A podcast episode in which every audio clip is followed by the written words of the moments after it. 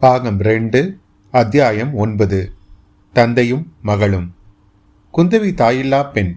அவளுடைய அன்னையும் பாண்டிய ராஜகுமாரியும் நரசிம்மவர்மனின் பட்ட மகிழ்ச்சியுமான வானமாதேவி குந்தவி ஏழு வயது குழந்தையாய் இருக்கும்போதே ஸ்வர்க்கமடைந்து விட்டாள். இந்த துக்கத்தை அவள் அதிகமாக அறியாத வண்ணம் சில காலம் சிவகாமி அம்மை அவளை செல்லமாக வளர்த்து வந்தாள். இந்த சிவகாமி தேவி பிரசித்தி பெற்ற ஆயின சிற்பியின் மகள். நரசிம்மவர்மரால் வாதாபியிலிருந்து சிறை மீட்டி வரப்பட்டவள். பட்டமகிஷியின் மரணத்துக்கு பிறகு நரசிம்மவர்மர் சிவகாமியை மனம் புரிந்து கொள்வார் என்று சில காலம் பேச்சாய் இருந்தது ஆனால் அவ்விதம் ஒன்றும் நடக்கவில்லை. சில வருஷத்துக்கெல்லாம் சிவகாமி தேவியும் ஸ்வர்க்கம் விட்டாள். பிறகு சக்கரவர்த்தியை குந்தவிக்கு தாயும் தகப்பனுமாய் இருந்து அவளை வளர்க்க வேண்டியதாயிற்று. அந்த புறத்தில் குந்தவிக்கு பாட்டிமார்கள் மகேந்திரவர்மனுடைய பத்தினிகள் சிலர் இருந்தனர். ஆனால் அவர்களுக்கும் குந்தவிக்கும் அவ்வளவாக மனப்பொருத்தம் ஏற்படவில்லை. குந்தவியின் தாயாரை குறித்து தெற்கத்தியல் என்று அவர்கள் குறை கூறியதும் சிவகாமி தேவியை பலவிதமாக நிந்தனை செய்ததும் குந்தவி குழந்தை பருவத்தில் கேட்டிருந்தாள். அதனாலேயே பாட்டிமார்களிடத்தில் அவளுக்கு பற்றுதல் உண்டாகவில்லை. குந்தவியின் நடை உடை பாவனைகளும் அவள் எதேச்சையாக செய்த காரியங்களும் அந்த பாட்டிமார்களுக்கு பிடிக்கவே இல்லை. நரசிம்மவர்மர் இந்த பெண்ணுக்கு ரொம்பவும் இடம் கொடுத்து விட்டார் என்று குறையும் அவர்களுக்கு உண்டு. இக்காரணங்களினால் குந்தவிக்கு தன் தந்தையிடம் உள்ள இயற்கையான பாசம் பன்மடங்கு வளர்ந்திருந்தது. அப்பாவுடன் இருக்கும்போதுதான் அவளுக்கு குதூகலம். அவருடன் வார்த்தையிடுவதில்தான் அவளுக்கு உற்சாகம். அவருடன் சண்டை பிடிப்பதில்தான் அவளுக்கு ஆனந்தம். அவர் தன்னை உடன் அழைத்து போகாமல் ராஜரீக காரியங்களுக்காக வெளியூர்களுக்கு போவதாயிருந்தால் அவளுக்கு ஒரு நாள் போவதும் ஒரு யுகம் போவது போல் இருக்கும். சக்கரவர்த்திக்கோ அவருடைய பிராணனே குந்தவியாக உருக்கொண்டு வெளியில் நடமாடுகிறது என்று கருதும்படி இருந்தது. அவருடைய விசால இருதயமானது ஓரானொரு காரணத்தினால் பல ஆண்டு காலம் வறண்டு பசையற்ற பாலைவனமாய் இருந்தது. அப்படிப்பட்ட இருதயத்தில் குந்தவியின் காரணமாக மீண்டும் அன்பு தளிர்த்து ஆனந்தம் பொங்க தொடங்கியது. குந்தவியின் ஒவ்வொரு சொல்லும் செயலும் நோக்கும் சமங்கையும் சக்கரவர்த்திக்கு புலகாங்கிதம் அடையச் செய்தது. தந்தையின் வரவை எதிர்நோக்கி குந்தவி தேவி அரண்மனை உப்பரிக்கையின் நிலாமாடத்தில் உட்கார்ந்திருந்தாள். பௌர்ணமிக்கு பிறகு மூன்று நாள் ஆகியிருக்கலாம். கிழக்கு அடிவானத்தில் வரிசையாக உயர்ந்திருந்த பனைமரங்களுக்கு நடுவில் சிறிது குறைந்த சந்திரன் இரத்த சிவப்பு ஒளியுடன் உதயமாகிக் கொண்டிருந்தான். மற்ற நாட்களாய் இருந்தால் அழகு மிகுந்த இந்த வானக்காட்சியின் வனப்பில் ஈடுபட்டு மெய்மறந்திருப்பாள் குந்தவி. ஆனால் இன்று இரவு அவளுக்கு எதிலுமே மனம் செல்லவில்லை.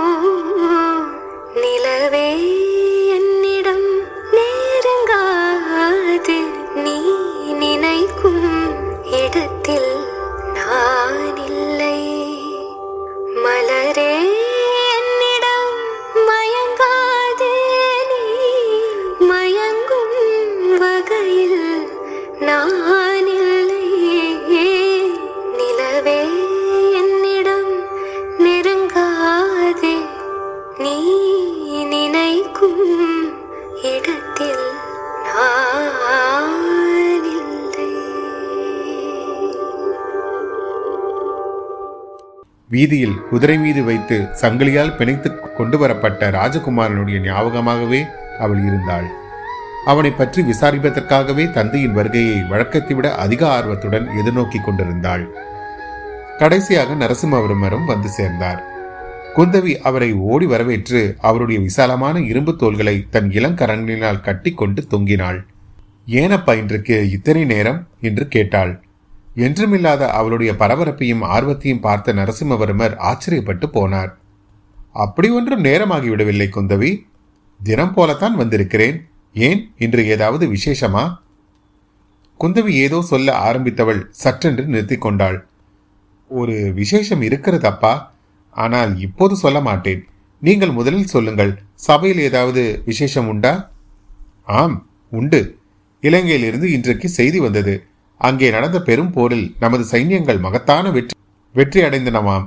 இலங்கை மன்னன் சமாதானத்தை கோருகிறான். என்ன செய்யட்டும் என்று உன் தமையன் ஓலை அனுப்பியிருக்கிறான். ரொம்ப சந்தோஷம் அப்பா. அப்படியானால் அண்ணன் சீக்கிரம் திரும்பி வந்து விடுவான் அல்லவா? கொஞ்ச காலம் கழித்துதான் வருவான். மதுரையில் உன் மாமனுக்கு அசௌரியமாய் இருக்கிறதாம். அங்கே போய் கொஞ்ச காலம் இருந்து விட்டு வர சொல்லியிருக்கிறேன். நீயும் வேண்டுமானால் மதுரைக்கு போய் வருகிறாயா? உன் மாமா உன்னை பார்க்க வேண்டுமென்று எவ்வளவோ ஆசைப்படுகிறாராம். அதெல்லாம் முடியாதப்பா. நான் உங்களை விட்டு போகவே மாட்டேன். அதெல்லாம் இருக்கட்டும். இன்னும் ஏதாவது விசேஷம் உண்டா? உண்டு. சோழ நாட்டில் என்றதும் குந்தவியின் உடம்பில் படபடப்பு உண்டாயிற்று. இதை பார்த்த சக்கரவர்த்தி மிகவும் வியப்படைந்தவராய். என்ன குந்தவி? உனக்கு என்ன உடம்புக்கு? ஒன்றுமில்லையப்பா. சோழ நாட்டில் என்ன விசேஷம்? அதை முதலில் சொல்லுங்கள். சோழ நாட்டில் காழி என்னும் ஊரில் ஒரு இளம் பிள்ளை தெய்வ சந்நித்தியம் பெற்று மகாஞானியாய் திகழ்கிறாராம். சிவபெருமான் பேரில் தீந்தமிழ் பாடல்களை தேனிசையாய் பொழிகிறாராம். தீராத வியாதிகள் எல்லாம் அவர் கையினால் திருநூறி வாங்கி இட்டுக் கொண்டால் தீர்ந்து விடுகிறதாம். ஞானசம்பந்தர் என்ற பெயராம். நன்றாய் இருக்கிறது போங்கள். யமனுக்கு அப்படி ஒரு விரோதி கிளம்பி இருக்கிறாரா அந்த பிள்ளை திருநூறு கொடுத்து வியாதிகள் எல்லாவற்றையும் தீர்த்து கொண்டு போனால் யமலோகம் அல்லவா சூனியமாய் போய்விடும். நீங்கள் தான் இப்போதெல்லாம் யுத்தம் செய்வதையே நிறுத்திவிட்டீர்களே என்றாள் குந்தவி. எல்லாம் உன்னாலே தான் நீ என் கழுத்தை கட்டிக்கொண்டு விடமாட்டேன் என்கிறாய். நான் யுத்தத்துக்கு எப்படிதான் போவது? உன்னை வேறொருவன் கழுத்தில் கட்டிவிட்டால் அப்புறம் நான் நிம்மதியாய். அப்புறம் அவன் பாடு அதோ கதிதான். அது கிடக்கட்டும். அப்பா இன்றைக்கு வேறு விஷயம் ஒன்றும் இல்லையா? ஆமாம் இன்னும் ஒரே ஒரு விஷயம் இருக்கிறது. கடல் மல்லிக்கு நாம் போயிருந்த போது உறையூரிலிருந்து ஒரு தூதன் வந்தானே ஞாபகம் இருக்கிறதா? நீ கூட விஷயத்தை கேட்டுவிட்டு அந்த சோழ ராஜகுமாரனை நன்றாய் தண்டிக்க வேண்டும் என்று சொன்னாயே. அவனை சிறைப்பிடித்து இன்றைக்கே கொண்டு வந்து சேர்த்தார்கள். அப்பா அவனை சங்கிலியால் கட்டி குதிரை மேல் வைத்து கொண்டு வந்தார்களா? என்று குந்தவி கேட்டாள். ஆமாம் இது உனக்கு எப்படி தெரியும்? மத்தியானம் நான் கோயிலுக்கு போய் கொண்டிருக்கும் போது வீதியில் பார்த்தேன். குந்தவியிடம் வழக்கமில்லாத படபடப்பு அன்று ஏற்பட்டிருந்ததன் காரணத்தை நரசிம்மவர்மர் இப்பொழுது அறிந்து கொண்டார். ஒருவேளை அவனாய்தான் இருக்கும். அது போகட்டும். குழந்தாய் நமது அப்பர் பெருமானின் பதிகம் ஒன்று பாடு பார்க்கலாம். அப்பா அந்த ராஜகுமாரனை ராத்திரி எங்கே வைத்திருப்பார்கள்? வேறு எங்கே வைத்திருப்பார்கள்? காரகத்தில் தான் வைத்திருப்பார்கள். ஐயோ என்ன குழந்தாய் எதை கண்டு பயப்படுகிறாய்? என்று நரசிம்மவர்மர் தூக்கி வாரி போட்டது போல் எழுந்து நின்று நாலாபுரமும் பார்த்தார்.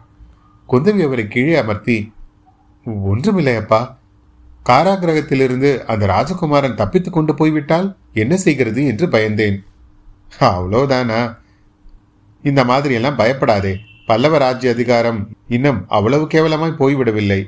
விக்ரமன் தப்ப முயற்சி செய்தால் அந்த க்ஷணமே பல்லவ வீரர்களின் பன்னிரண்டு ஈட்டி முனைகள் அவன் மீது ஏக காலத்தில் பாய்ந்துவிடும். இந்த கொடூரமான வார்த்தைகளை கேட்டு குந்தவியின் உடம்பு இன்னும் அதிகமாய் பதறிற்று. அப்பா நான் ஒன்று சொல்கிறேன். கேட்கிறீர்களா? நான் கேட்காவிட்டால் நீ என்ன விடத்தான் போகிறாயா? எங்கே சொல் பார்க்கலாம்?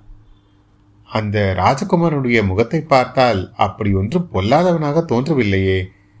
யாரோ துஷ்ட மனிதர்கள் அவனுக்கு துர்போதனை செய்து இப்படி அவனை உங்களுக்கு விரோதியாய் கிளப்பி விட்டிருக்க வேண்டும். நீ சொல்வது கொஞ்சம் வாஸ்தவன்தான் நான் கூட அவ்வாறுதான் கேள்விப்பட்டேன். யாரோ ஒரு சிவனடியார் அடிக்கடி அந்த விக்கிரமனையும் அவனுடைய தாயாரையும் போய் பார்ப்பது உண்டாம் அந்த வேஷதாரி தான் விக்கிரமனை இப்படி கெடுத்திருக்க வேண்டும் என்று தகவல் கிடைத்திருக்கிறது. பார்த்தீர்களா? நான் எண்ணியது சரியாய் போய்விட்டது. உறையூரில் என்னதான் நடந்ததாம்? பெரிய சண்டை நடந்ததோ? ரொம்ப பேர் செத்துப்போனார்களோ பெரிய சண்டையெல்லாம் ஒன்றும் இல்லை குந்தவி. சின்ன சண்டையும் இல்லை. அந்த அசட்டு பிள்ளை ஏமாந்து அகப்பட்டு கொண்டதுதான் லாபம். மாரப்ப பூபதி என்று இவனுக்கு ஒரு சித்தப்பன் இருக்கிறான். அவன் பெரிய படைகளை திரட்டி கொண்டு வருகிறேன் என்று இந்த பிள்ளையிடம் ஆசை காட்டியிருக்கிறான். அவன் அன்றைக்கு கிட்டவே வரவில்லை. அதோடு நமது தளபதி அச்சுதவர்மனிடம் சமாச்சாரத்தையும் தெரிவித்து விட்டான். அன்று பல்லவ வீரர்கள் ஆயத்தமாய் இருந்தார்கள். வெளியூர்களிலிருந்து வந்த சில ஜனங்கள் ஊருக்கு வெளியிலேயே வளைத்து கொண்டு விரட்டி விட்டார்கள். விக்ரமனோடு கடைசியில் சேர்ந்தவர்கள் ஒரு கிழக்கொல்லனும் ஒரு படகோட்டியும். இன்னும் நாலைந்து பேரும் மட்டும்தான். கிழவன் அங்கேயே செத்து விழுந்து விட்டான். மற்றவர்கள் எல்லாம் சிறைப்படுத்தி விக்ரமனை மட்டும் என் கட்டளையின்படி இங்கே அனுப்பி வைத்திருக்கிறார்கள். ஐயோ பாவம். எதற்காக நீ பரிதாபப்படுகிறாய் அம்மா? ராஜதுரோகம் ஜெயிக்கவில்லை என்று பரிதாபப்படுகிறாயா? இல்லை அப்பா இல்லை. இந்த ராஜகுமாரன் இப்படி ஏமாந்து போய்விட்டானே என்றுதான். அப்பா இந்த மாதிரி நடக்கப் போகிறது என்று உங்களுக்கு முன்னாலேயே தெரிந்திருந்ததோ? அது எப்படி? என்னிடம்தான் மந்திர சக்தி இருக்கிறது என்று உனக்கு தெரியுமே. ஆமாம் அப்பர் பெருமானின் பதிகம் இப்போதாவது பாடப்போகிறாயா இல்லையா? அப்பா எனக்கு ஒன்று தோன்றுகிறது. இந்த தடவை மட்டும் அந்த ராஜகுமாரனை நீங்கள் மன்னித்து விட்டால்? என்ன சொன்னாய் குந்தவி? பெண் புத்தி என்பது கடைசியில் சரியாக போய்விட்டதே. அன்றைக்கு அவனை கடுமையாக தண்டிக்க வேண்டும் என்றாயே. ஹம், இதனால்தான் பெண்களுக்கு ராஜ்ய உரிமை கிடையாது என்று பெரியவர்கள் கூறியிருக்கிறார்கள் போலும். சுத்த பிசகு. பெண்களுக்கு ராஜ்ய உரிமை இருந்தால் உலகத்தில் சண்டையே வராது. அந்த ராஜகுமாரனை மட்டும் நான் சந்தித்து பேசியிருந்தால் அவனுடைய மனதை மாற்றி இருப்பேன் முடியுமா முடியாதா என்று பார்க்கலாம். இப்பொழுது நீங்கள் என்னை அனுப்புவீர்களா? முடியலாம் குழந்தாய் முடியலாம். அவனுடைய மனதை மாற்றுவது உன்னால் முடியாத காரியம் என்று நான் சொல்லவில்லை. உனக்கு முன்னால் எத்தனையோ ஸ்திரீகள் புத்திசாலிகளை அசடுகளாக்கி இருக்கிறார்கள் வைராக்கியசாலிகளை பைத்தியமாக்கி இருக்கிறார்கள் வீரர்களை கோழைகளாக்கி இருக்கிறார்கள் இதற்கு மாறாக சாதாரண மனுஷர்களை புத்திசாலிகளாகவும் வைராக்கிய புருஷர்களாகவும் வீரர்களாகவும் செய்த ஸ்திரீகளும் இருக்கிறார்கள். பெண் குலத்துக்கு இந்த சக்தி உண்டு அது உண்மைதான். நீ நினைத்தாயானால் விக்ரமனை சுதந்திரம் என்ற பேச்சையே மறந்துவிடும்படி செய்து விடலாம் ஆனால் உன்னுடைய சாமர்த்தியத்தை நீ கொஞ்சம் முன்னாலேயே காட்டியிருக்க வேண்டும். அவன் குற்றம் செய்வதற்கு முன் உன் பிரயத்தனத்தை செய்திருக்க வேண்டும். இனிமேல் பிரயோஜனமில்லை. குற்றவாளியை தண்டித்தே ஆக வேண்டும் அம்மா. இன்று விக்ரமனை சும்மா விட்டுவிட்டால் நாளைக்கு ஒவ்வொரு ஊரிலும் ஒருவன் கலகம் செய்ய கிளம்பி விடுவான் அப்புறம் ராஜ்யம் போகிற வழிதான் என்ன? இந்த வார்த்தை புயலில் அகப்பட்ட குந்தவி பதில் சொல்லத் தெரியாமல் திகைத்து நின்றாள்.